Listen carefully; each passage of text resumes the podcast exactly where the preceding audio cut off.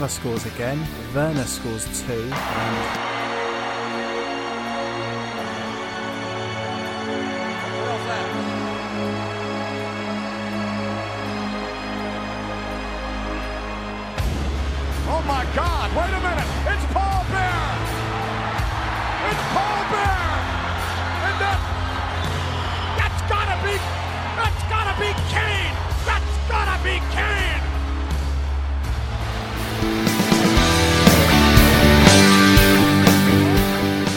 Hello, FPL surgery listeners. On this episode, we discuss is it time to go big with our forward lines? We go through differential premiums that we think are being ignored. Are we wasting our valuable budget on premium defenders? And the best value budget players. Welcome back, listeners, to episode 190 of the FPL Surgery podcast. We are recording on Tuesday, the 20th of October, 2020. So it's been another another crazy game week, and we're all here to digest it. How's it How's it going, Josh? Good, thanks. Yeah, great game week. As have uh, has, as have you had, I understand. Uh, no, I have, I have. Um, you, you sound a lot happier than you did last week. well, after two pretty bad weeks, game week three and game week four, it's nice to uh, yeah have my best best game week of the season so far, and um, I think a 900k uh, rank rise. So um, yeah, much uh, in a much better place. Very nice. Although you can imagine, I had a bad game week one, two, three, and four. So yeah, Oh, I'm wow. I'm pretty happy too. I think you're Um, not too far behind me though. No, I, I was looking last night. I'm starting to catch you. So Oh, start looking over your shoulder. Start looking over your shoulder, Josh. Um, now, this week's guest is last season's Patreon League winner, winning it in just her second season playing FPL with an overall rank of 2,396. Please welcome to the podcast Emma, aka Jump the Wave on Twitter. Hi there, Emma. How's it going? Oh, I'm so excited to be on the pod. Thank you very much for inviting me. Thank you very much for, for coming on. I mean, you've only been playing, like we said, two seasons, and you've had two very, very good seasons. So, may I ask, you know, how you got into FPL? Yeah, it was it's quite a funny story really. So I have three boys and my husband and they're all mad Chelsea fans and I'd had to endure the the World Cup while we were on holiday in France. And we got back and they wanted to invite me to a friends and family FPL league, which sounded quite fun. But I hadn't really watched any of the football and I couldn't name three England players, let alone any other footballers in the Premier League. So it was all a bit awkward. But I trusted my lovely family. So I asked for their recommendations for my own team. And that was good. And we played the first week and my team was awful. Because to be fair, none of the players that they'd recommended me were in their own team. And that's not a genuine recommendation, is no, it really? no, it's not. It was clear that they picked people who they thought were good enough for me, but not for them. Do you so remember I'd the been- kind of players they were? I do remember. I think I had. I think. I, no, I can't really remember any. I was so traumatized. I've been completely stitched up, and I was deeply patronized because I'd been bought into this whole game to lose. And so I thought, okay, I'm go- I'm going to quietly see if I can take you on. So every time they went out to, to play football or or whatever, I would rush to my laptop and start researching football. So I'd watch the football matches. I'd listen to every pod I could find. I would visit the fan sites. I would watch games in secret and take notes. And I organize it all into a spreadsheet.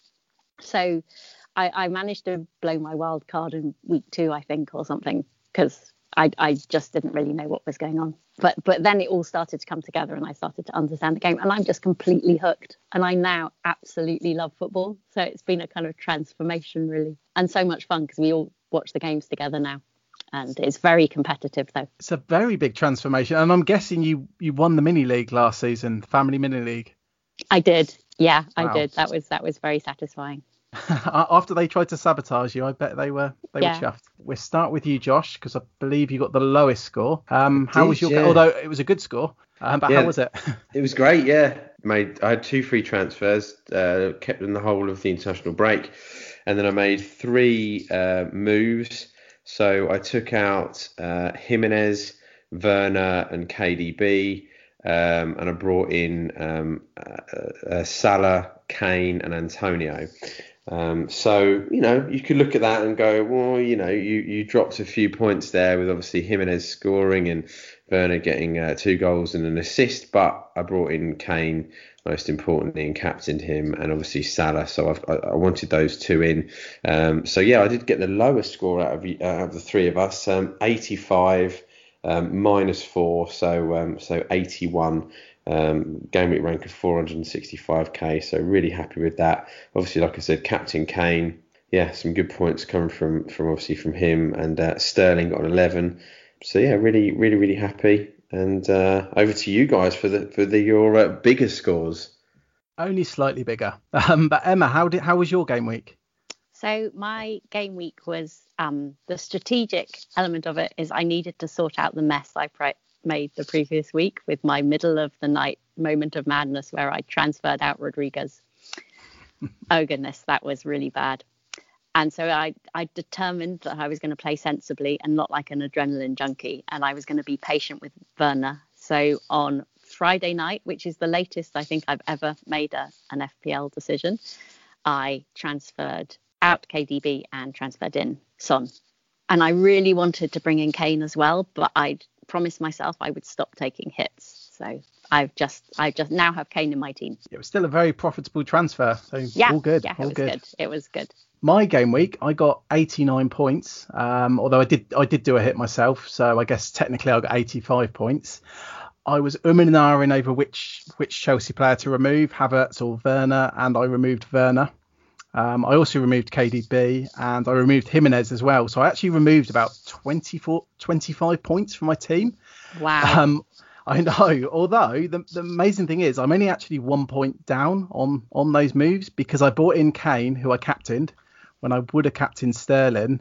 I bought in Salah finally, um, who who scored a goal, and I can't even remember the last player I bought in. Um, oh, Watkins. Watkins, he blanked. So they, we made exactly the same moves, didn't we? Which we did, bizarre. but we didn't. We didn't speak about them. We just no. posted. I put it on WhatsApp, and you were like, "I've done the same." So the same three players out both brought in Salah and Kane, but I went Antonio and you went Watkins. And you you've both brought in Watkins. Well, I'm disappointed in that because you've made his price go up, and I wanted him.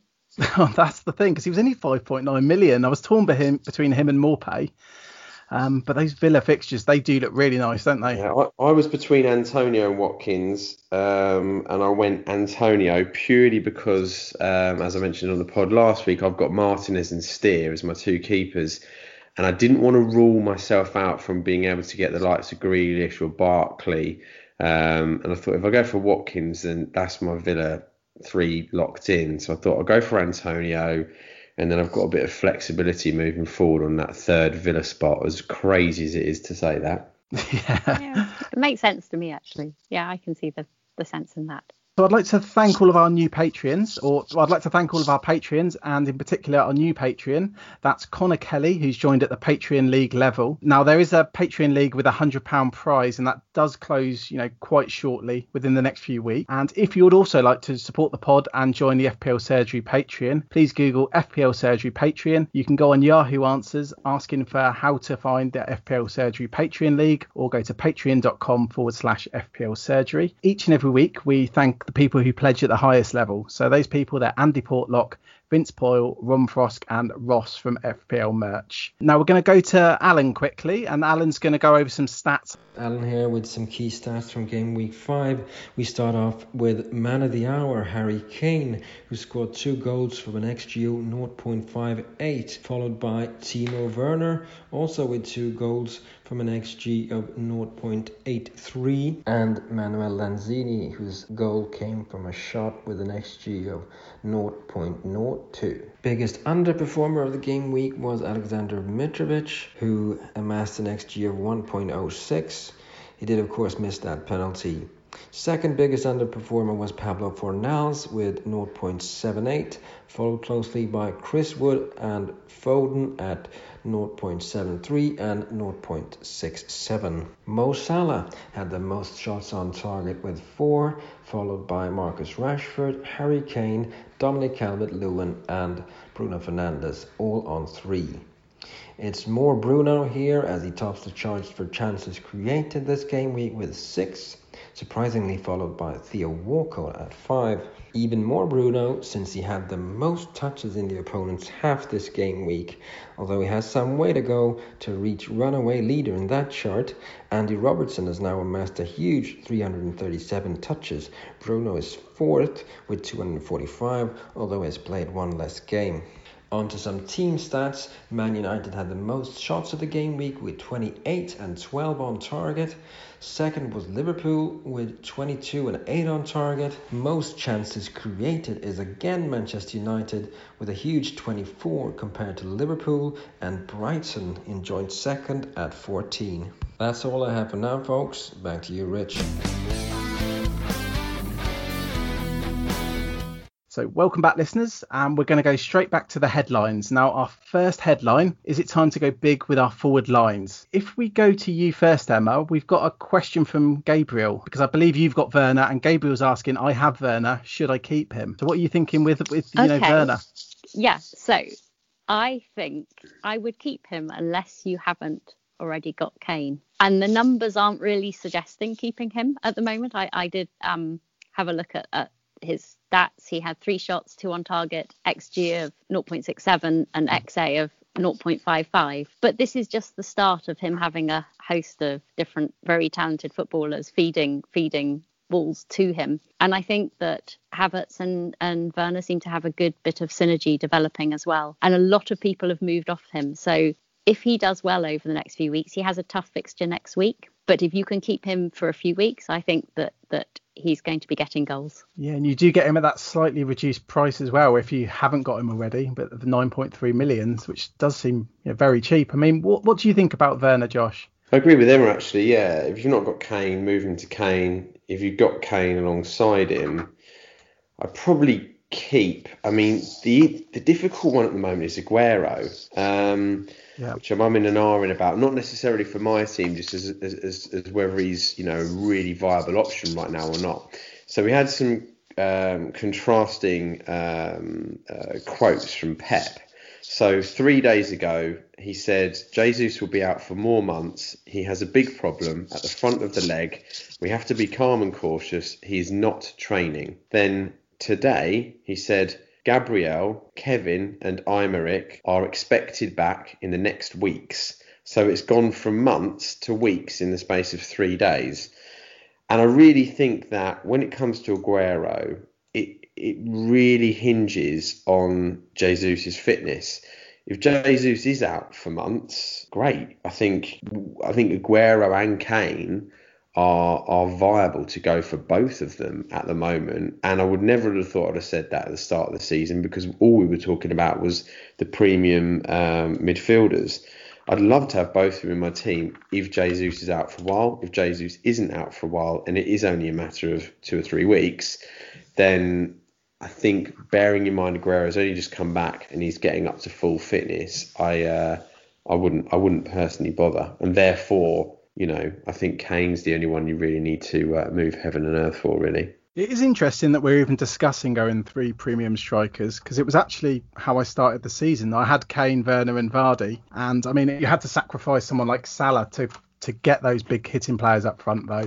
I mean, Emma, what do you think about Aguero? So I, I watched the Man City game really carefully and took a lot of notes. And Aguero looked to me like he'll really benefit for some from some settling in time. Um, there were really only a few moments of sparkle in the match that we come to expect of Aguero, like that really beautiful shot he sent he sent in that set up the goal for Sterling. And through the match, I had a quick look at his stats. He had one shot, none on tar- target, XG of 0.02. So I think that that week eight, nine, or ten could be good to swap from Kane to him, or perhaps bring him in alongside Kane if Kane is still really flying. You mentioned that one shot, and I think it was just some really, really poor header. So that's probably why the XG on that one was was so low. The Kane to Aguero swap is is a very you know obvious and easy one. Right now, I don't want to swap Kane out at all, and the thought of keeping him long term is definitely there, particularly as Spurs looking like a team that could push for the title at the moment. Um, but yeah, I feel like exactly what Emma said.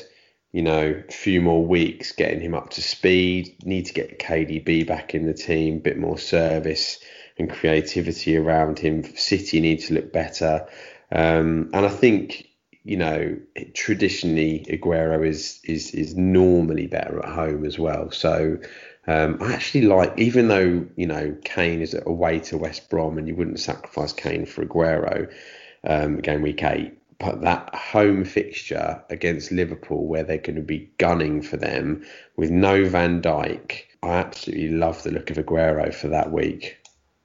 Oh, yeah. that's an that's an appetizing thought actually. That could be quite fun if Aguero is starting to show his mm. form by then.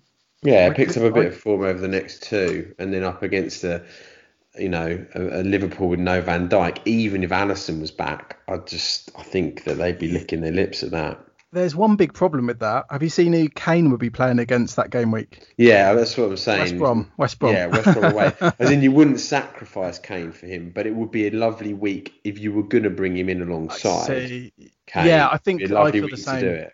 Yeah, yeah. And, but again, I think it's all about Jesus. If Jesus is out, then great. If if Jesus is going to be back soon, I feel the same as I always will about Aguero. I I personally wouldn't bother and. Um, and I think the other thing that we we haven't touched on with Aguero is that chances are when De Bruyne is back, um, he's not going to be on penalties. And this season, with the amount of penalties that we've seen so far, I do think that's a big uh, loss to his, you know, uh, um, potential points as an FPL asset. I think it's quite interesting because I feel like if Aguero can t- maybe take and score a couple of penalties before KDB comes back, maybe he'll hold on to them. You know, mm. maybe a pull rank, and obviously if he doesn't miss them. So I mean that could be something to monitor. I mean also I'd say I I think Aguero is still worth the risk even if Jesus is back. I think he's that good. Like, but obviously you both say after he settles in. So maybe in a few weeks' time, but I think he's always worth the gamble, and it's like what 1.9% ownership at the moment. Yeah, the, the, the only other thing I'd say on um, on on on going both of them, um, Kane and Aguero, is that if one of them gets injured, there's no obvious downgrade. Um, you know, Vardy's not looking fantastic, injured at the moment. Um, you know, would you go Werner? No, probably not. Martial is obviously suspended at the moment. It's it, it, there's not an obvious downgrade, whereas I feel like having the premium midfielders alongside Kane, for example, you know, it's simple. If, if if one of them gets injured, you've got a whole raft to choose between KDB, Sterling, Bruno, Aubameyang, Salah, Mane. So there is that to think about as well. I feel like it's very it's a very short term move potentially going both of them. I think the structure of a team with two premium mids and Kane is probably better Why? than one why couldn't you downgrade him to Werner? What's wrong with Werner? I thought you were a Chelsea fan. yeah, but it doesn't mean that I think he's a great FPL asset. I don't. I just. I just. I just don't feel that any one of the Chelsea players is is is really that a great option at the moment. I feel like they're all options, but none of them is standing out and going. You know, I'm your man. Like, okay, Werner had a great game week just gone, but let's be honest, what did he do in the previous four? Um, Havertz has looked iffy. Pulisic is on his back. Ziyech hasn't started a game yet. You know, none of them, and, and, and, equally, I think that the goals and assists could quite easily get spread across all four of them. Um, so for me, I'm still premium mids and Kane, and just go with budget strikers alongside him. So Emma, if you had to rank them premium strikers in order, you know how what's your do you have a preference for for these big three? The the forwards or, or all of Sorry, them? so the, the forwards, yeah, so Kane, Werner and Aguero. Aguero when he's in form, I think mm-hmm. is just such an exciting player to watch. And and for me a lot of this game it's it's for fun. You know, get somebody who when they play it's exhilarating watching. Um, but Kane I think can be can be good, but I wasn't playing when he was, you know, at his finest. So, so I haven't really seen him um, do that. I do remember bringing him in for a game against Cardiff or Huddersfield, and that didn't oh. work out well. yeah. um, and and Werner, I mean, he he looks like he's going to be a very exciting player. We'll have to see whether he gets the points because he's the person through whom everybody feed the goals, or whether whether the Chelsea is is spread the points among you know five or more really good players. It's funny with Kane that everyone always remembers that that Cardiff game. I think that put a lot of people off for yeah for a couple of years. Um, so it's, it's, very interesting. But yeah, so let's move on to our second headline. We're going to look at the differential premiums that we think are being ignored. First one we've got on the list is Raheem Sterling, who's you know 6.9% owned. I mean, what do you think about Sterling, Emma? Is he is he one you, you're looking at? Is he one you've got? So I was watching him in the Man City game, and he was in the box a lot, and he seemed to um, be very involved. But they were lacking a certain fluidity in in their play, which is probably accounting for why they had only one goal. Um, yeah, so he's a kind of wait and see for me. I, I want to see how City start to settle down a little bit. Um, they're obviously feeling a bit bereft with KDB, Aguero, and and Jesus all out. That's true, but it's always I guess that's why they're so lowly owned as well. And I just always feel like at some point they're going to explode. And I guess it's whether you want to wait and you know see it happen or whether you want to spend all that money and you know get ahead and yeah. Hope. So I kept I kept Foden last week, and I thought Foden was playing quite well. So I'm quite settled having just Foden for the moment till till I can see what's happening with Man City. He was he was playing he, he was getting some good good positions. He was very involved and and he seemed to be playing alongside Sterling. There was some nice link play between them. So yeah, that, I think he's he's somebody to think of because he's he's an awful lot cheaper. He is, and it was thanks to him actually missing that big chance that Sterling even got the goal in the first place. So thanks to thanks to Foden for that. Now, what do you think, Josh, about Sterling? Obviously, you own him already, I believe. Yeah, yeah. I, I mean, for me, I brought Kane in last week and could have brought Son alongside him, um, but I decided not to because I wanted to keep Sterling.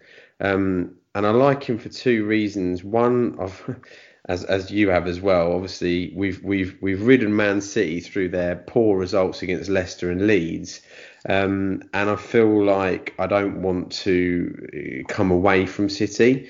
Um, you know, they are um, season on season the top scoring team in the league. Um, I think I saw a stat on Sky Sports the other day since um, August was it August last year? Um, Sterling scored the most goals and assists um, in the Premiership um, of all players, um, and I think you know for me, you know he's a great um, placeholder for KDB, and and I'm quite relaxed about it. Really, I can make the switch when KDB's back, when he's proved his fitness, when he's looking on form. Um, but quite now, but right now, yeah, happy just to have him there. Great placeholder and, and, and keep keep some good and I hate the word coverage, but coverage of that City team, um, hoping that they start to, uh, to, to to kind of go up the gears and score some goals in, in the coming weeks. Yeah, I mean, I, I love Sterling myself. Um, I don't even see him as a you know keeping a spot for KDB. I actually I personally prefer him to KDB, and I still think he'll score more points than KDB this season. I mean, what's he had? 20 points over the last two weeks. I, I, could just see that continuing. And I mean, this week he's obviously playing West Ham, who you know at the start of last season he scored that. Was it the start of last season? Yeah, game week one. Yeah, scored that hat trick. Mm-hmm. And actually, I looked into it a bit further because a lot of people say he plays better with Jesus up top. Um, and they did actually start the game with Jesus up top, but Aguero came in in the 69th minute, and Sterling actually scored two of his goals with Aguero on the pitch. So, I mean, I think he's a, a low key captain for this week. I feel like, you know, the fixtures really do turn, you know, come game week 10, 10 onwards, you know, he's got Burnley and then Fulham. I'm I'm not get, getting rid of Sterling at all. I think at 6.9% ownership, I feel like it's just a matter of time um, until he he hauls. I mean, he I'm was, talking he, he was captain the other day as well, wasn't he? He was he was captain against um, who did they play? Um, Arsenal. He, he, was captain, and um, I think it's great to see him up front alongside Aguero. You know, we talk about sort of OOPs. There's a lot of obviously premium midfielders that are playing further forward, but you know, I think Sterling never really has much defensive responsibilities um, when he's playing through the middle. So, yeah, he's he's a definite hold for me. Um, I think there's one other player that does interest me at that similar price, but we'll come on to him in a minute. I bet we will. Um, so we've already gone through. Our next one on our list was Aguero at 1.9%. I think we've we've covered quite a bit about him in the first headline. Yeah. So we're we're move on to Mane at eight percent ownership. He's dropped to I believe it's 11.9 million. Um, Emma, what do you think about Mane? Well, I really, I was really impressed with how he's been playing. I think that he is looking amazing, and I would have him over Salah if if he Salah didn't have penalties. It's going to be interesting. I know we're going to be talking about Liverpool defence later on, and it's going to be very interesting to see how Liverpool adapt to not having Van Dijk in their team. Are are their um, defenders going to be attacking less because they have to defend more? And will there be a possibility of doubling up on Salah and Mane? Because the one great thing about those two at Liverpool is is all their all the points nearly are shared between them. So it's not like you've got Sterling, Aguero, KDB, Mahrez, Foden, a host of people who can all get goals. You, nearly everything from Liverpool comes through them. So yeah, I think I think that could be quite interesting to see how Liverpool reacts going forward. No, it is true that they're the you know a very key core of players at Liverpool.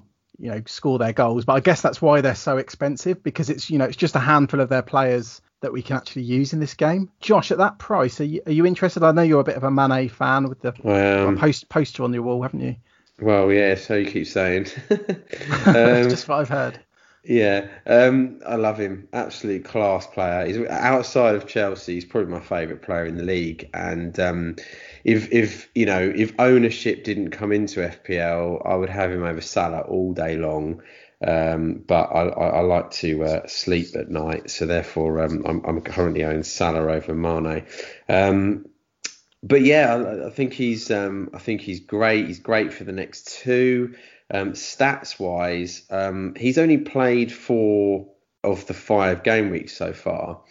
Um, and obviously because he had he had coronavirus, which ruled him out of, of, of game week four, and he's actually joint highest uh, in terms of big chances um, with Son, with seven big chances for the season so far. Um, but his xG actually is 3.69 compared to Son's, which is 2.46. So it says to me it's more sustainable moving forward. He's also got the highest XG of all midfielders, which is pretty impressive, seeing as he's only played four of the five game weeks. Um, and from a statistics perspective, he was pretty non-existent game week one uh, at home to Leeds um, when obviously Salah bagged his uh, his hat trick. So it's really game weeks two, three, and five that he's notched up those those stats.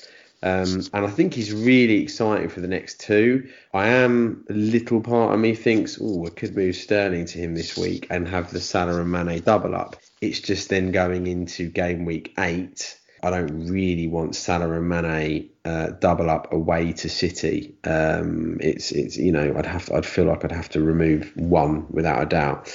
But yeah, he's he, out of all the differentials we're discussing, he's the one that that really excites me. Yeah, me too. Me too. I think he's a great player. So so exciting to watch. Do you prefer him as an asset to, to Sterling, Emma? Uh, I want both. and and Salah and Kane. That's where it becomes I'll, I'll, very, very difficult. Uh, I'm prepared to drop Kane. I, I I was so disappointed by his press conference, his not press conferences. You know the team briefings in that film on Netflix. Oh yeah. Yeah, that that shattered all my illusions. But about about I would hate to to be in that team to be honest. What with Mourinho, who I think is awful. Um, yeah. yeah, yeah, that was all that that that crushed my dreams of loving Spurs forever. I think. So that's that's put you off them. So yeah, yeah. Whereas whereas ah oh, Klopp as a manager just fabulous. If you had to pick though, would you go Mane over Sterling or Sterling over Mane? The logical side of me would say I would spread the risk. I also love Sterling as a player. He's he's mm. great, and I might well um, get him back instead of KDB when I when I sell Kane. But it will have to be on, on the form, and I need to see what hap- is happening to Liverpool, whether they're going to try and deal with the deficit in their defence by by opening their attack more. Because sometimes I do think a thing with Liverpool is is sometimes once they've they've got a safe margin in their game, they do seem to to go a little bit more gently whereas take, City take steamroller yeah. on, and I'm kind of hoping that they open up their attack and and carry on a little bit more, um, because that would make for great football. It was one of the arguments always against those Tottenham players as well that they'd take their foot off the gas. You know, when once they'd taken the lead, they'd take their foot off the gas. They I did. Mean, looked Three yeah, nil. Yeah, they took their foot off the gas. but, oh, that was so funny. Yeah. But but for the first 16 minutes, I Yeah. mean, they, they definitely didn't take their foot off the gas there. no, but Um, um, God blimey, they could have kept it up. You know, 70, 74 minutes. We could have had some more goals and assists from uh, from Harry Kane. But um, yeah, they definitely uh, you know tried to to see the game out and um, didn't work at all. Can you imagine going back into the dressing room after that match to face Mourinho?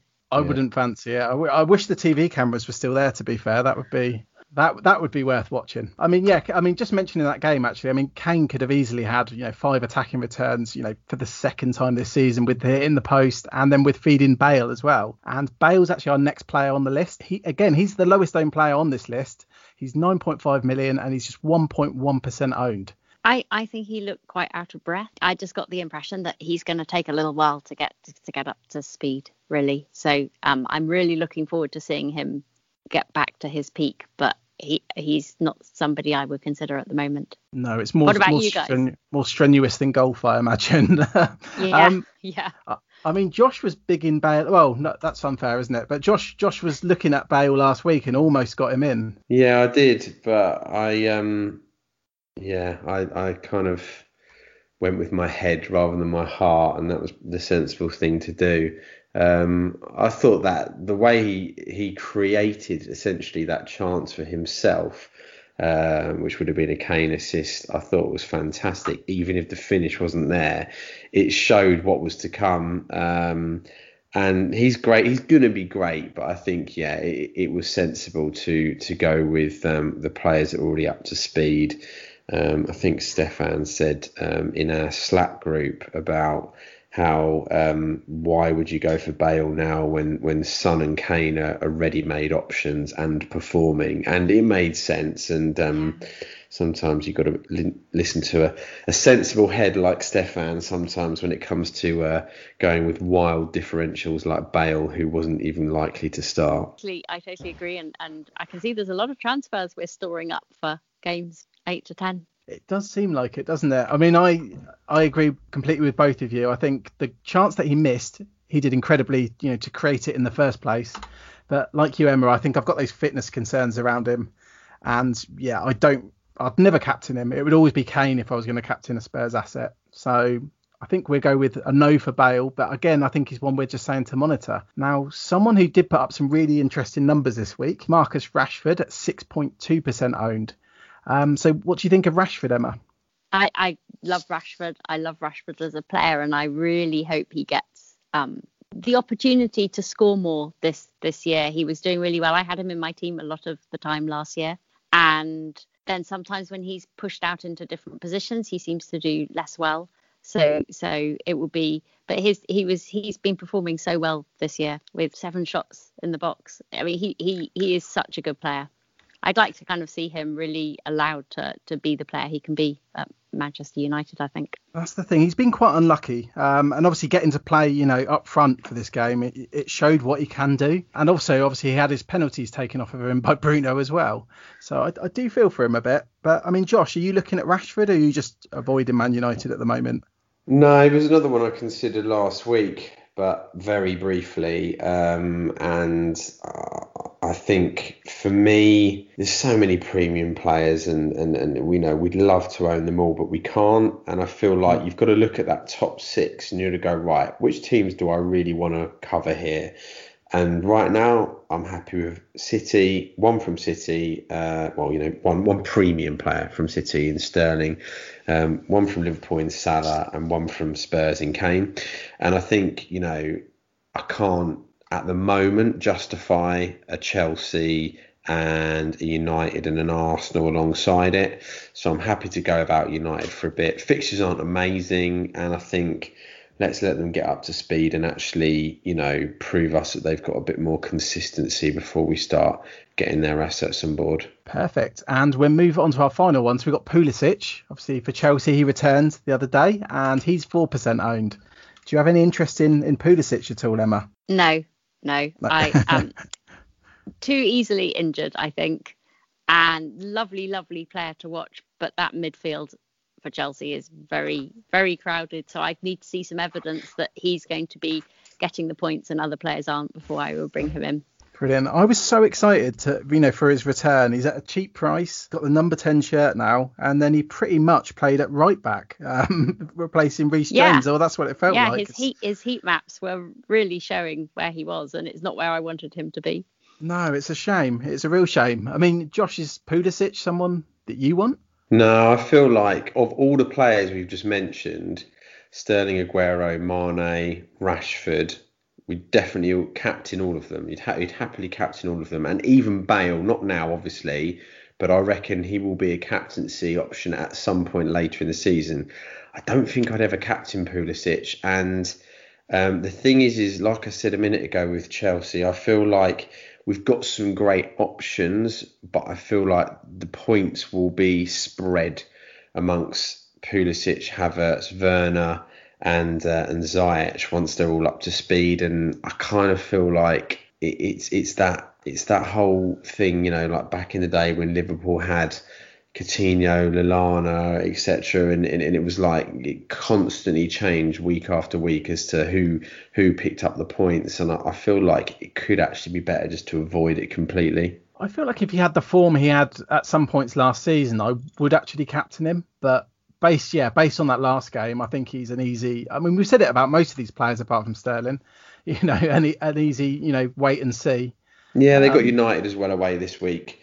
Um, so I mean, you know, they're horrific defensively at the moment, but I think that'll be a, you know, a, a- still a good test. It's still United, and, and they'll be bang up for that game. Um, yeah, well, both are both are horrific defensively at the moment, aren't they? They are indeed. They are indeed. So it'll be interesting to see that. And um, but yeah, he's not. they're- not a priority. Chelsea aren't a priority for me. United are aren't a priority. So um, yeah, just kind of you know biding my biding my time until um, until they start to show more consistency. Really. But I love I love Rashford as a person. He's just such a leading example, isn't he, of, of what a foot, young footballer could be like. No, he is. I mean, he's in. He's an incredible person, and actually, it, it does kind of make you want to get players like that in. Yeah, Um, that's why I like him and Sterling. I just think that they're they're really great leaders. it's a I re- think it's with Rashford as well. I was just going to say it's just I'd love it if he was playing through the middle the whole time. Irrelevant of being an out of position FPL asset. I don't even don't care if he's classed as a forward. He is so much better through the middle, and I actually think that if he was playing through the middle, he'd be up there as a contender for Golden Boot. He's that good, and I just feel like with Rashford, he puts 110% into every single game. And I don't feel like you get that with Martial. And I'd love it if they could swap positions and you just put Martial on the left. Because let's be honest, he used to play that position before he played as, as, as the as the you know number nine. I, I Uh, would love I would love that too. I, Yeah. I, I, I they need to give Martial a, a, a step aside and Yeah. let Rashford have penalties and play through the middle. Yep, Yeah, then we could all bring him in. He'd be he'd be class, even as a cla- even even as he was classified as a forward, he'd be right up there in terms of goals over the course of the season. He's he's a fantastic player. He's got so much energy. We've got one question from FPL Rodney. Now, FPL Rodney's asking the best Chelsea asset for the next four to six game week. Emma, who's your preferred Chelsea asset for the next four to six game weeks? I have to say Werner because I have him, but otherwise I would go Havertz. I think because he was linking up quite well with Werner, so I think that, that that's a partnership that looked like there's some evidence for. Nice. And what, what about you, Josh? I would, even though I'm not interested in any of them at the moment, I would chance it on Pulisic because he's the cheapest one, isn't he? I think he's the cheapest Yeah, one. just just about. Yeah, He's the just about. cheapest one. He's the least owned out of him, Havertz and Werner. Let's take Ziyech out of it for a second. I don't think he's. Um, I know he Ziyech is actually cheaper, um, but out of um, the the three of them, Havertz, Werner, and, and Pulisic, he's the cheapest and, and the least owned. So yeah, I, I'd go for him because he's a bit more tried and tested as well. The injury side of things puts you off a little bit, but I feel like if you look at his minutes and the points that he accumulated last season. So he played 1,717 minutes. If you times that by two, that is basically 3,420, which is the maximum minutes you can play in a 38 game week season. Times his uh, his points that he got by two, and he's got a 260 point season essentially. So it shows the potential that he's got as an FPL asset. He, he is a fabulous F- FPL yeah, asset. Exactly. I mean, I, I, would love to see him really, really prosper this this game week. I'm just a little worried because last year he was a star in in a team that was very young and and not full of these stellar players, whereas this year he's got some competition. He's not in but the limelight I've, as much. But my life becomes a lot easier if Chelsea are doing well. So I hope they all do fabulously. We'll move on to our third headline. Are we wasting valuable budget on premium defenders? Mad Hatter on our Slack saying throw the defence on the fire or keep faith in the higher priced assets. And we have Jeff Pedder who's asking, is double Liverpool defence worth keeping for their attacking output? And that's assuming the defensive returns are now potentially hindered. Obviously, that's in light of not only the Alisson injury, um, but they've got Van Dijk, who looks like he's out for the majority of the season, if not the whole season. So Emma, I mean, what, what, do you think about the Liverpool players at the moment? Are you looking at, you know, double Liverpool defence? Are you looking at going without any at all? So um, I have a spreadsheet that I've built on nice. defence at the moment, and I think that what I'm looking at for Liverpool is I only have TAA at the moment, and I think it's going to depend on how the team tactics change because of Van Dijk being out. So will they be worse as defenders? Will they have to become less attacking? Will they have to defend more? Will they get? Will their heat maps change? Um, the only player that's getting consistent attacking returns right now is Robertson. So if you've got Robertson, I would definitely keep him. Um, and I have been experimenting because the, the decision for TAA is is that three million that you pay over a 4.5 defender. How else can you use it? So you could take those funds and it could get me Chilwell, Semedo, Saïss, and Keane as upgrades for the 4.5 and i'm starting to wonder whether the point spread there could actually be quite a fun thing to do because you would get more attacking returns. But difficult to tell because if if taa comes into form then then we'll all be bringing him straight back in. So whatever you do i think you need to have a path to bring them back in very quickly. I think that's a great point you make because i mean it is hard to get them back you know once you've come off of them. But also like you say the money does go so far and I mean, I've been looking at the money, taking the money out of the defence. You can put it into those amazing attackers, but I actually also like the point you make about spreading it maybe more medium priced defenders. Um, and it does sound like you can do do a lot with that.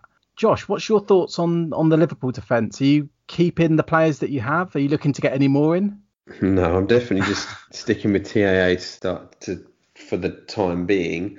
I think unless you're on wildcard, I wouldn't prioritise it unless you really need the money um, for an attacking, you know, player that you that you've not got that you feel you don't want to go without. But yes, they're not as likely to keep clean sheets um, at the moment now, with obviously Adrian in goal and no Van Dijk. But I mean, game week six at home to Sheffield United really they're like the bluntest team in the league, pretty much. I think if you can't keep a clean sheet there, even with Gomez and Matip or Fabinho at centre back, whatever, I think you know they'd uh, they I think they'll definitely keep a clean sheet. Yeah, that's that's a very good point. I think they've got two two good fixtures. Yeah, West Ham. So we have so we have some time, don't we, to to see yeah. what's happening. I think definitely for the ne- if, if you if you own both, I'd keep for the next two Sheffield United at home, West Ham at home. If you own one, I would stick and if you were wild carding, I'd remove all of them, and I'd just go with uh, a bit more budget. But if you look at, I mean, if you look at defenders in general this season so far, um, the top five defenders, who would have thought it after five game weeks, are Saïss, Mings, Castagna, Cresswell, Konsa. I mean, it's absolutely ridiculous. So really, you could argue getting the premium defenders now is the time to get them before the trend changes. Okay, yes, you could argue Robertson and Trent, you know, from a clean sheet perspective, yes, but you know, from a stats perspective, they're up there as always. So's Luca Digne, and it's normally those three from a chances created and and you know touches in the last uh, touches in um, in, in the opposition half, they're, they're up there. They always are. Um, another name to add to add them is actually breaking the mould a little bit this season of those three normally being the best in terms of attacking stats, and obviously. Um, uh, normally alongside them is, is, is, is Doherty, who's obviously not an option at the moment because he's not even starting. But the, the player that's breaking the mould is, is actually Aaron Cresswell. Um, who's who's doing really well. So in the first five game weeks, he's actually created the most chances um, amongst all defenders uh, with 12, um, and he's actually got the most successful crosses amongst all defenders with 14. So yeah, he's um, he's definitely an, interesting option to sort of uh, to, to, to, look at, at at a cheaper price of five million those top five defenders as well. Two of them haven't even played like the full amount of games because two of them two of them are Villa players. Um, yeah. And Robertson's down in seventh.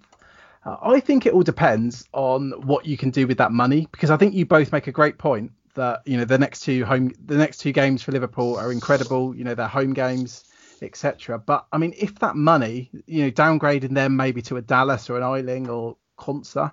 If that then enables you to get maybe Kane in, or you don't have Salah, or you want to punt on Mane, and especially if you're going to captain one of these players, I think I think I'd I'd go for it. But I mean, I wouldn't just do it for fun. I wouldn't downgrade, you know, Robertson to to Mings and then leave the money in the bank. Um, anything crazy like that. Um, so we've got a question from J Roz who's asking, what are the key stats you look at when evaluating defenders? And given the numbers of goals this season, would you discount clean sheet potential in any analysis for replacements? So, I mean, Emma, are there any particular stats you're looking at? You know, you mentioned your spreadsheet, for example. Is there anything yes, you look so, at in particular? So I, I, started by looking at expected goals against to get a feeling for the whole team mm. and, and clean sheets again, but we're not getting many of those. And I looked at the stats for, I've got, I, I, my spreadsheet has sev- several years of stats on it because it's really difficult to tell at this stage of the season. Um, the, the stats don't really mean that much um, because they're not statistically significant. Um, so yeah, and there's this rapid Man City, Wolves, Man U, and Chelsea were best last season. This season, at the moment, it's Aston Villa, Wolves, West Ham. I mean, very surprising. Yeah. Um, and this was this is expected goals against. And the defenders are quite tough to weigh up as their stats can be quite distorted i think by you know the occasional lucky header. So it's quite hard to read all the statistics even from past seasons. I, I used to value home fixtures more and now i look at shots in the box to get some idea as to who's in the right position at least. Um, so looking at the shots in the box this year we've got masuaku wan maguire dunk and last year it was Doherty, Van Dijk, Maguire, Mina, Egan, Ake, Dunk, and Cahill. So Cahill was somebody I was quite interested in if if he's fit. Um, he was he looked like he might have been going off injured. Um, and then you've got Cresswell. You've got you've got some really great cheaper defenders, and it's it's watching them as well that I get. I I really like to have players in my team that I enjoy watching. So so Lamptey is is just great fun to watch. I did think that that that Diaz for Man City was look was looking quite interesting. I'm going to keep keep him on my watch list. It's just with Pep Roulette, I guess, with someone like someone like Diaz. It's just yeah. using up a, a City spot on a defender, which makes me feel like I wouldn't want to do it. Yeah, I like that you use shots in the box because that's actually a table I, I like to look at. I mean, it, it does like I think like you said later on in the season you can take a bit more from it when you got a bit more data. But I do like looking at shots in the box for for defenders, just because after a few weeks, you know, you always see the same kind of names up there. Like Saiss is he's always quite high up there. Um, yeah, you know, so it's a good him. question, isn't it? And and and I think that the the clean sheet potential it's hard it's hard to include it, but but that's where I'm looking at whether I spread. So I'm hoping that more than one attacking defender can get a return. You know, if you've got four quite attacking defenders, you might get one or two returns. Whereas if you're putting all your money into into one or two very expensive ones, if they don't return, then that's it. No, I really like that. And we've got one more question on, on Slack, so I'll direct this one to you, Josh, just so we can move on to the next topic. Um, so Stefan's asking the best Doherty or Van Dijk replacements. Oh, tough one. Um, I mean, it's a shame, yeah. Both of them aren't really options at the moment. Obviously, Van Dijk's potentially out for the season, and Doherty's not playing. I'd I'd go I'd go down um, and be looking at. I mean, right now, probably looking at Max Kilman, um, who is at four. You are such a risk taker. I think he, he's he's he's at four point zero. Or a points chaser. he started the last two. He's got three bonus points in the last two games. Um, and I don't think he'll lose his spot at the moment. Two great fixtures coming up at home to Newcastle and at home to Crystal Palace. I don't think you've got much to lose, providing your other four defenders are ones that you'd be happy to play. Other than him, I think Arsenal defenders are interesting. Um, they've just obviously played away to um, uh, Liverpool and away to City, so those two games are out of the way. Their run of fixtures is, is a lot nicer now, um, and I really as I've said before, I like the look of Bellerin, but the other one I actually prefer at the moment is is, is Kieran Tierney. He's only 0.4 more. He's more nailed than Bellerin, and I think um, he's great. I think he's going to get some nice attacking returns this season. Um, both of them are lowly owned. So I think, um, yeah, they're, they're two exciting options to go for. And I think with um, Thomas Partey, uh, Arsenal's new signing in there as well, I think they're going to keep quite a lot of clean sheets this season. I really thought you were going to say Bellerin again. I'd almost set it up for you. You did, but then you said um, Tierney. Oh, Tierney. Yeah, I, I agree. I agree with the Tierney shout. Actually, I watched the the the, the game and I thought that he was the best of the defenders. I quite like. Um, is it Reguilon? Reguilon? Yeah, the top for, for Spurs. I think he's only just settling in, but he looked quite quite interesting. Semedo, mm. I think, has got real potential. He hasn't really found his, the way to deal with some of the kind of diagonal shots. I felt, um, and he's settling into his role. But but again, I think that he he has real potential for attacking returns, and he's so fast. Mm, it's a real shame that James has been dropped for Chelsea. I'm telling you, he if he could have nailed nailed that position down, he would have been huge yeah. this season. And of I course, mean, Chil- Chilwell would, would might be a potential replacement, but I'm not holding my breath for a clean sheet from Chelsea anytime soon. And I think as well when Ziyech comes back, he'll lose um, he'll lose his set pieces. Ziyech will be on all of them pretty much. Yeah, Good point. it, Good it point. looked like it from when Ziyech came off the bench that you know he took a couple of corners from what I saw. Um, mm-hmm. So yeah, I do think that's that is very likely to happen. Um, I, I, think personally, I would just downgrade as far as possible. I'd probably I'd probably look at someone like Dallas or Ayling, and I know Josh has got both of them. I, I, thought Leeds looked really good yesterday. I know I know they lost, but I mean, I thought Ayling was Ayling was class last I think night. he I thought... looks look better than Dallas actually. Yeah. Oh, oh I, I was torn. Better. I was torn between them. They both look great. That They're they're really really attacking and and really fun to watch. Yeah, no, they are. Got so much energy. I mean, he for me he looks no different to to Trent and Robbo in the way that he he pushes forward and how far up he gets. And I think, you know, I played Dallas. Um, uh, in my team the week just gone because actually from a stats perspective it was looking better. And he was drifting into midfield and he was getting better you know better chances. But after last night I'm, I'm all over Ayling he's um, I think points are uh, imminent with him personally. Yeah I think so. So I'd much rather downgrade you know quite a bit go cheap with players like that, and then you can spend that money on these premium, you know, midfielders and strikers we were talking about earlier. So we'll move on to our last headline. So it's the best value budget players. Now I think we've covered a few of the defenders already. We'll move on to the midfielders. Do you have any midfielders you particularly like in the budget range, Emma? Yes, I do. I have. So I, I was I thought McGinn played quite a nice game for, for Villa if you can't stretch to getting Barkley or or, or um, Grealish in. But actually, the person who I just thought was fantastic as a player was Saka. Now, at the moment, he is he seems to be playing every other game, which I think could form part of a rotation. And he was the best thing on the Arsenal pitch, it felt like at the weekend. He was everywhere, and his stats were looking pretty good as well. So, so that's somebody I would definitely be interested in. One thing interesting actually about him is that um, they look like they changed formation at the weekend. Uh, they look like they went four three three, and um, therefore Saka was playing in the middle with um, I think it was with Xhaka and, She- and Ceballos.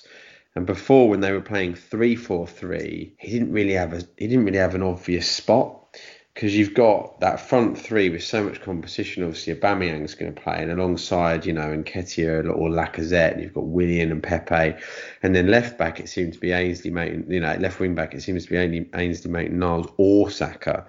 Whereas if he can hold down a spot, yeah, I think he's a, he's a steal at, at 5.3. I mean, he could be a similar sort of um, option to sort of Foden in terms of what he can provide at such a low price for a pre for a for a top six side. Maybe a Podence replacement if people are getting tired of Podence. Who I, I mean, I wouldn't recommend selling Podence. I actually thought he looked all right. I Yeah, thought Podence. I thought Podence looked quite good, and I'm not sure I would have had him taken He's off. a- I know they need to bring in Traore because he He's a to be poor man's good. Hazard, isn't he? But but I mean, if you look at um, Saka's stat, he had six shots. He's only played half the games. He's had the same number of shots as Aubameyang. He's had um, more shots in the box than Aubameyang, six versus four. He's got higher xG than Aubameyang, and yeah.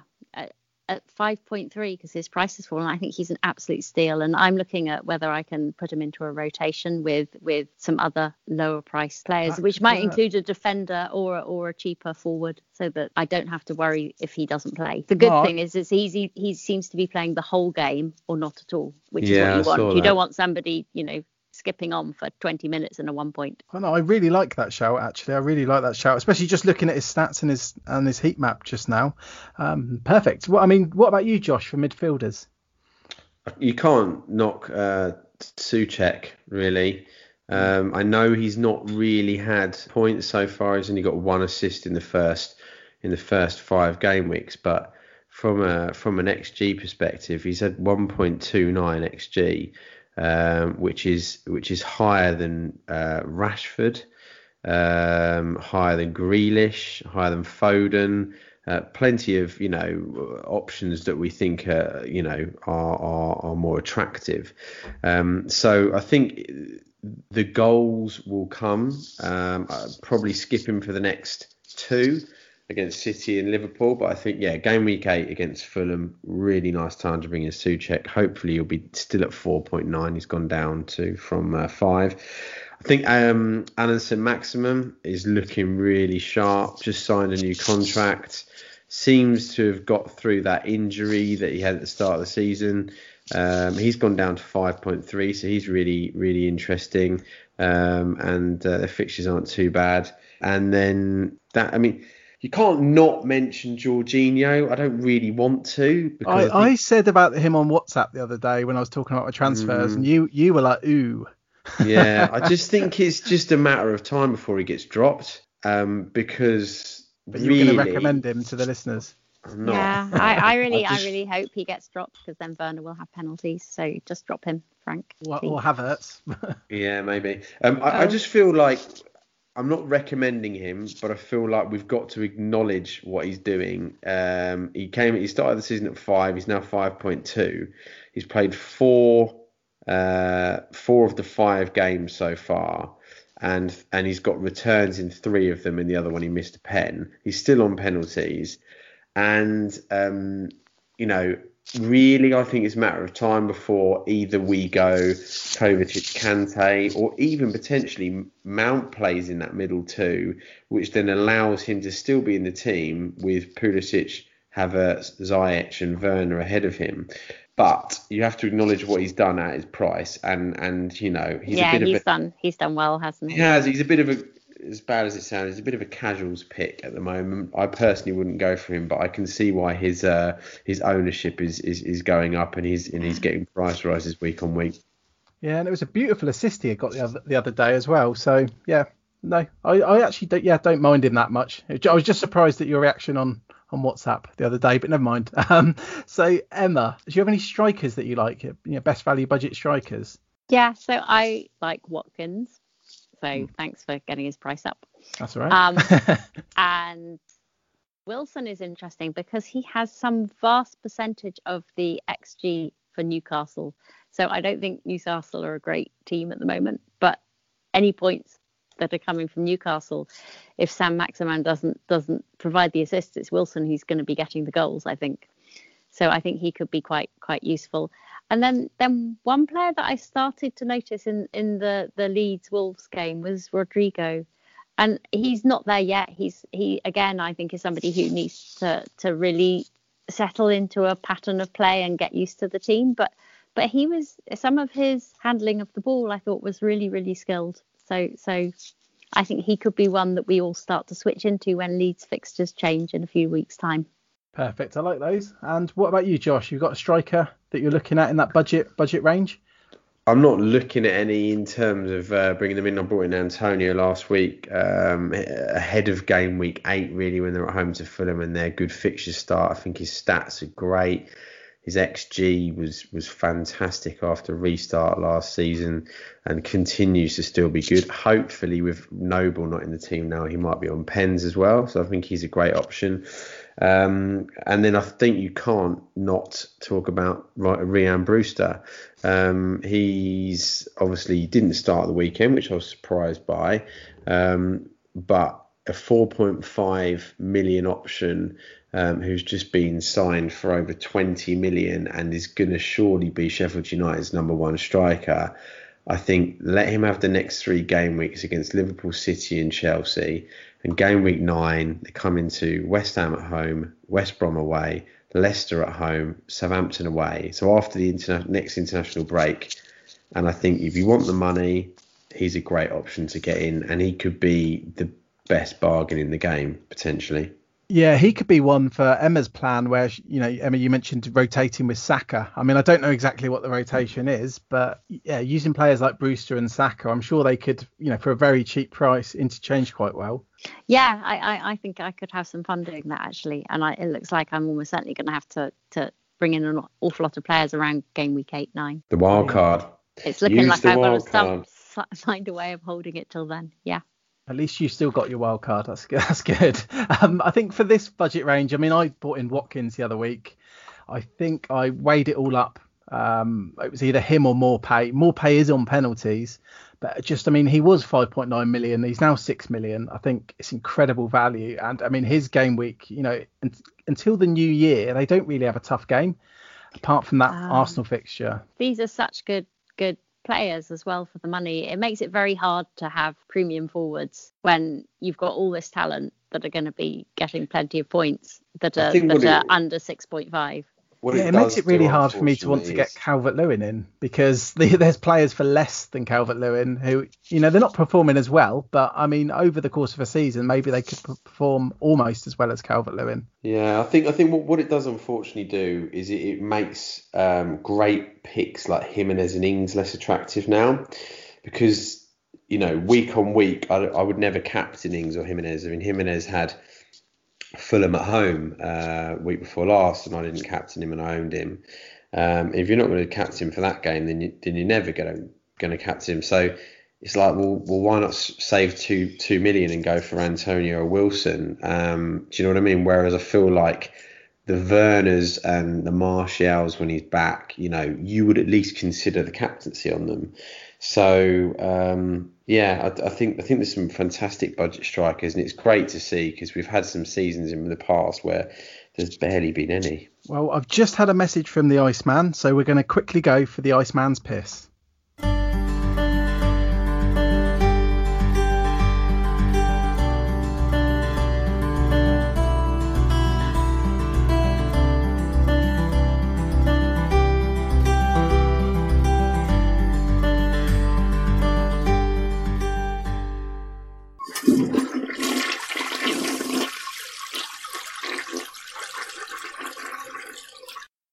Welcome back, listeners. We're going to move straight into our questions. So, we've got an, a question on our Slack channel from the one and only Stefan. And Stefan said, Can we finally put the popular narratives to an end and just admit we are trying to find patterns and truths and stuff that is really just variance? And he's made some great bullet points. So, more goals due to empty stadiums. This game week saw few goals, and Primera Division are having an opposite problem with no goals being scored. He's made the point that Salah never scores away. He's now scored three and three away games so far. And the final one is that Villa being the best defensive team next up. Do you think about that, Josh? There's some really good points that he's put together there. Yeah, I mean, if I'm honest with you, um, I do love patterns um, and uh, things that, that, that we try to to unearth in terms of helping us uh, with our FPL decisions. I'm not entirely sure about the goals. I don't really keep an eye on the Primera Division uh, a great deal, but I'm really intrigued by the the, uh, the thoughts on Salah. Um, and one of the narratives is that Salah does better without Mane. Um, and he scored two of those three away goals um, without Mane in the team, obviously away to uh, to Aston Villa in game week four. So I kind of challenge challenge that he is better away from home this season, um, and I feel like really from now until the end of the season, when Mane is starting and they're both in the team together, um, unless it's due to penalties, I, I personally still feel it would be unlikely for Salah to get a big haul away from home when they're both playing. Um, typically, when he's got his big hauls um, in the last couple of seasons, it's always been when Mane's not been on the pitch when it's been away from home.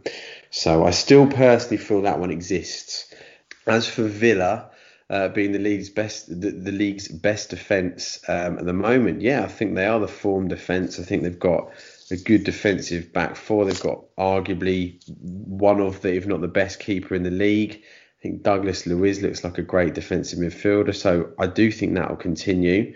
Um, and I just think it's what they've focused on after restart, and they've taken it really well into this season. Yeah, and I love that you shouted out Emmy Martinez as well. Um, I mean, what do you think about those, Emma? I just love this question. If I yeah. couldn't give myself the illusion of control through interpreting and, and extrapolating the stats, I think I'd have to find a new hobby. does Stefan has have any suggestions? But yeah, I mean, the statistical point of view, the sample sizes we're dealing with are way too small to be reliable at this stage in the season. And so that's why I look at previous season stats though the stats were all indicating Kane's current hot streak. I, I just love hearing from Stefan again, and he's he's very hard to argue with. So I, I, personally, I'm not even going to try. Um, I'm, just, I'm just going to move on to the to the next question. But I believe he might be on the pod soon. Fingers crossed. He is. Yeah, oh, there we go. There we go. Um, so we've got a question, Emma, from Espen Frostad in our Slack, who said Villa midfield, some really interesting assets. Grealish versus Barkley and our McGinn going under the radar. So, I mean, do you have a favourite Villa midfielder? No, I don't actually. Um, so Grealish, nine shots, three on target, eight in the box. Barkley, nine shots, four on target, five in the box. McGinn, six shots, two on target, but is doing well for assists. I think they're all perform- overperforming their points on versus their stats. So I think choose based on your budget or wait for a couple more weeks to see a clearer idea of where Villa performance levels are is what I would do. But yeah. I do think their defence and goalie will be more of a priority for me. Yeah, and, and like we mentioned earlier, those fixtures are incredible. Um, so we'll move on to a question from Helmo, who's asking best midfielders below the nine million mark. So I mean, Helmo in particular has 9.4 million to spend. I mean, do you have a favourite one there, Emma? Well, I went and checked Helmo's team. He's already got Son and Rodriguez, so I would get Rashford, I think. And it's a really nice looking team, Helmo. Nice. You really do like Rashford. You really do like Rashford. We've got a question on Twitter from Jamie Dodd. Now, Jamie's asking, it seems seems to me like the idea of a season keeper has gone out the window. Stalwarts like Jimenez, who tick over, are now considered dispensable. Is it the case we should be jumping on and off everyone rather than keeping a core group of players? So, I mean, Emma, what do you what do you think about that question from Jamie?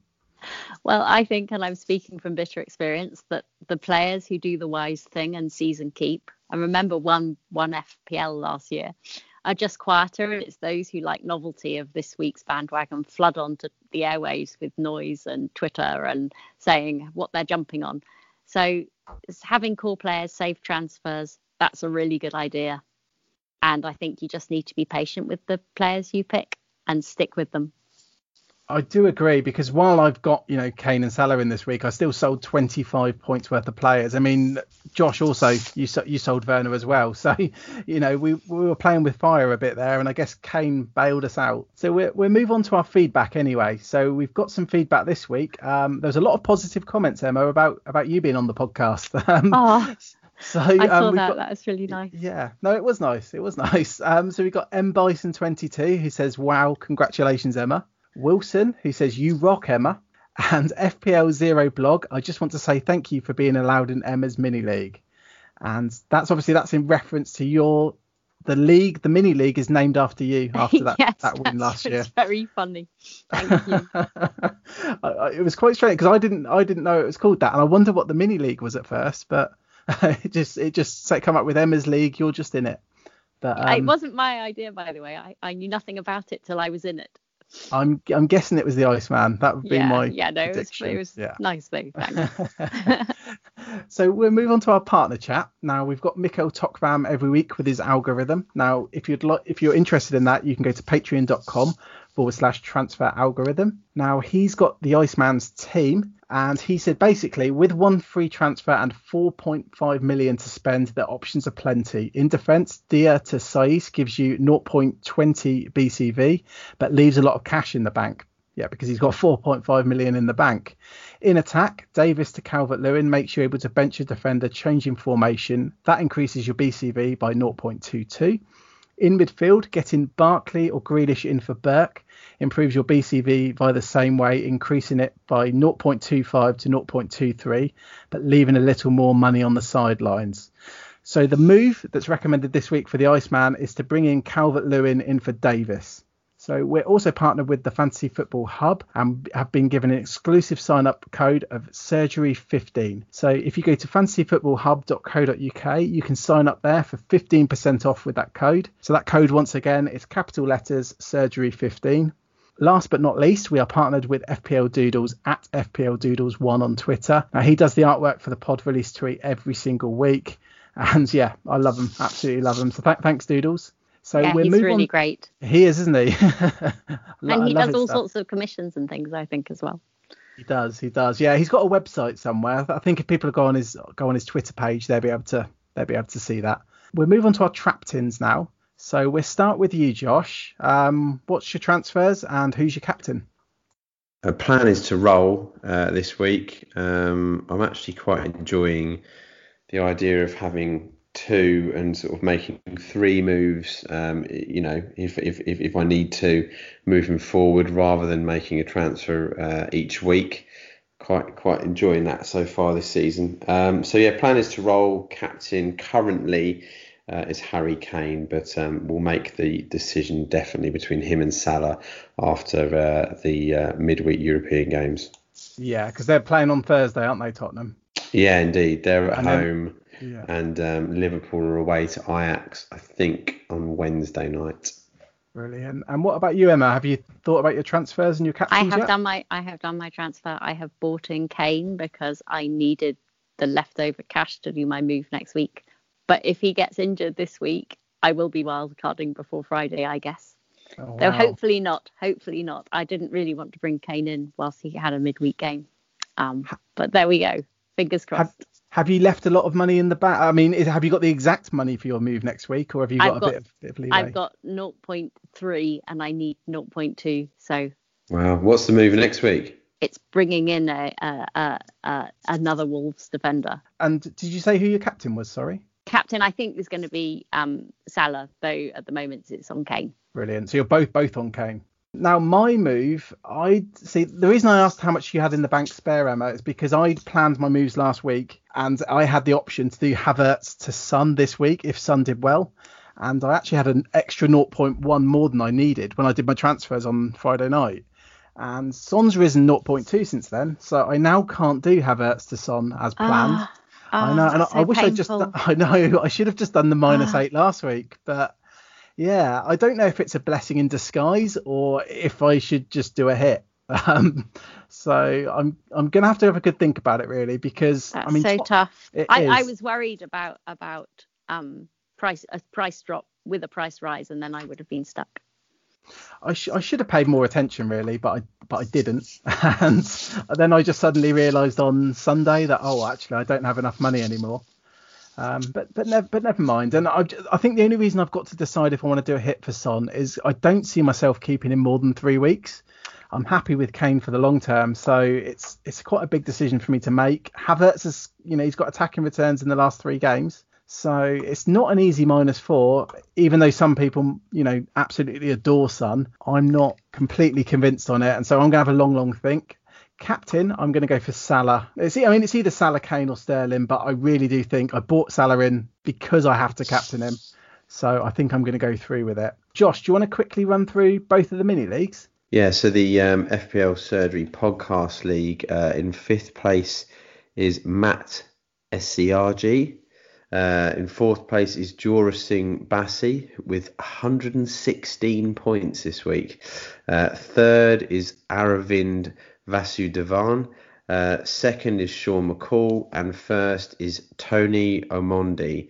And in the um, FPL Surgery Patreon League, um, fifth is Carlos Carranza, fourth is Lee Baring, third is James Jong, second is Ian Gibson, and first is still Espen Frostad. Brilliant. And we also have our manager of the month. We forgot to mention it last last week. So Carlos Carranza was actually manager of the month um, for September in, in that Patreon league. So I believe you're going to get some get some prizes sent to you um, from from the Iceman. Emma, do you mind going through your three best picks for this game week?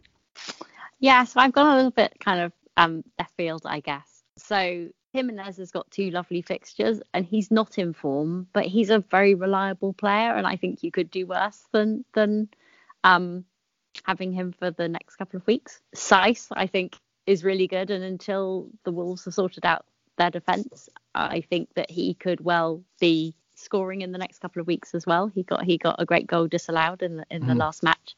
And Mane, I think I would love to have him in my team. He's just so good to watch, and I think he'll be he'll be doing well in the fixtures they've got in the next fortnight. So those will be my three people that I would love to bring in. I, I had to get Kane, but it's not that I wanted to. you, did, you did it reluctantly, despite yeah. what you saw on yeah. on Amazon. Brilliant. And um, so, do you have three differential picks as well? Yeah. So my three differential picks. So one is definitely Saka. I desperately want to get him in my team.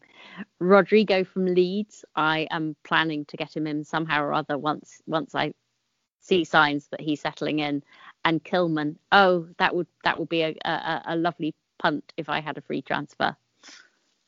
If, the Kilman bandwagon.